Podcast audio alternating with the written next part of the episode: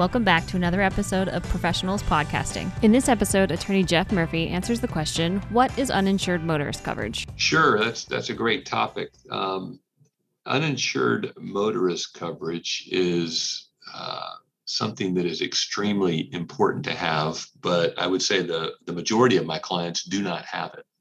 And it's unfortunate. Um, and, and lawyers know it as uninsured motorist coverage or underinsured motorist coverage. And what it does is it protects you in the event that um, you are injured in an accident that is caused by somebody who has no insurance or uh, has uh, insufficient insurance. Let, let, me give you an example. And, and, I get these calls all the time.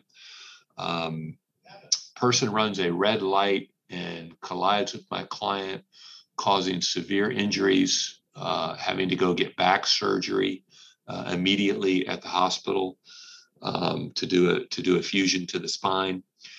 The person who runs the red light either has no liability insurance or only has a $10,000 or $50,000 policy, which is clearly not enough to pay for my client's damages.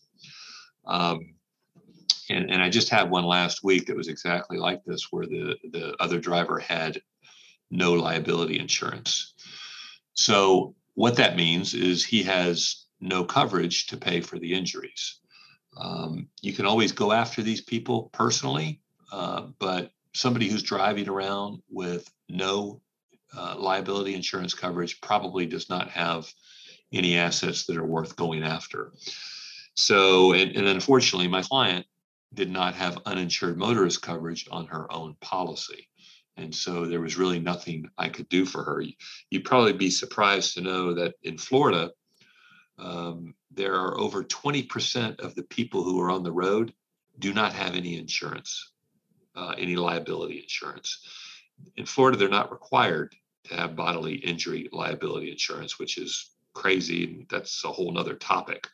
Um, as to why the law would not require that. But um, and then there are multiple thousands of other people driving around without any insurance at all.